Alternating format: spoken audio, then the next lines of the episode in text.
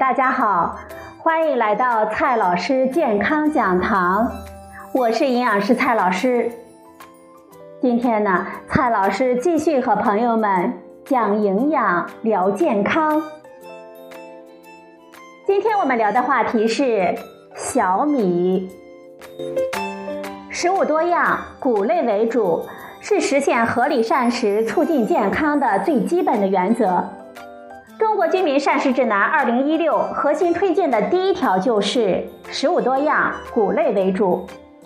为了宣传推广食物多样、谷类为主的健康理念，帮助我们正确的选择营养优质的谷物，二零一七全民营养周的主题定义为全谷物营养家。中国营养学会组织评选出十种中国的好谷物品类。全麦粉、糙米、燕麦米或者是燕麦片、小米、玉米、高粱米、青稞、荞麦、薏米、藜麦。今天呢，我们就对五谷之首小米进行一下介绍。首先呢，先来听一下小米的自白吧。大家好，我是小米。自从你们人类发明了手机。提起小米呢，大家都忘记我的本尊是谁了吧？还好啊，我还有其他的名字，像粟、粮、狗尾草、黄粟、粟米。大家熟知的谷子，就是我穿上外套之后的另一个名字了。大家熟知的江山社稷，其中稷也就是我的另一个雅号了。当然了，和我有关的中国古代成语还有“黄粱美梦”等等。我是禾本科狗尾草属一年生草本，春种一粒粟，秋收万颗子。我在中国黄河流域土生土长啊，是咱们中国起源的世界最古老的作物，深得咱们中国人民的喜爱。作为五谷之首呢，我当之无愧呀。我虽然很小，但是我的营养却很大呢。我的五谷之首啊，可不是白叫的。接下来呢，朋友们先听一下我的营养价值是什么。我的蛋白质含量呢是每一百克九克，品质优于其他的谷物。除了赖氨酸之外，其他必需氨基酸的含量都很高。我的脂肪含量呢，平均是每一百克三点一克，多为不饱和脂肪酸，比如说亚油酸、油酸、亚麻酸等等。我的 B 族维生素的含量也是很丰富的，其中维生素 B 一含量比较突出，是每一百克零点三三毫克。含有一般粮食中没有的胡萝卜素，每一百克呢含量达到了一百微克。维生素 E 的含量也是相对较高，每一百克呢三点六三毫克。我还含有丰富的矿物质，比如说硒、钙、铜、铁、锌、碘、镁等等。我的膳食纤维、分类化合物的含量也是比较高的。朋友们听了我的营养，是不是觉得我太厉害了？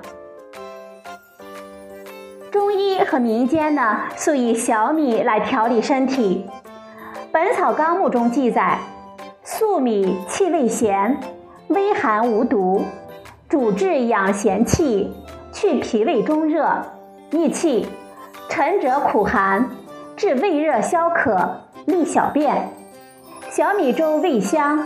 甜糯易消化，具有健脾养胃之功效。尽管对于小米与健康的专门研究比较少，但是在印度的一项研究中发现，每天七十三克小米干预二十八天，可以使糖尿病患者的血糖从每分升一百三十九点二毫克降到一百三十一点一毫克。低密度脂蛋白胆固醇从每分升一百六十七点七毫克降到一百六十二点九毫克，这可能和小米中的膳食纤维的含量丰富有关。常吃小米呢，还可以防治脚气病。这是因为小米维生素 B 一的含量在所有粮食中是最高的。维生素 B 一是保证正常神经功能和碳水化合物新陈代谢不可缺少的物质。我们再来看一下小米的做法有哪一些。小米呢有精米、糯米之分，精小米可以作为主食，糯小米呢可以制作成各种糕点。熬制成粥是我们最为普遍的做法了。先来看一下原汁原味的小米粥。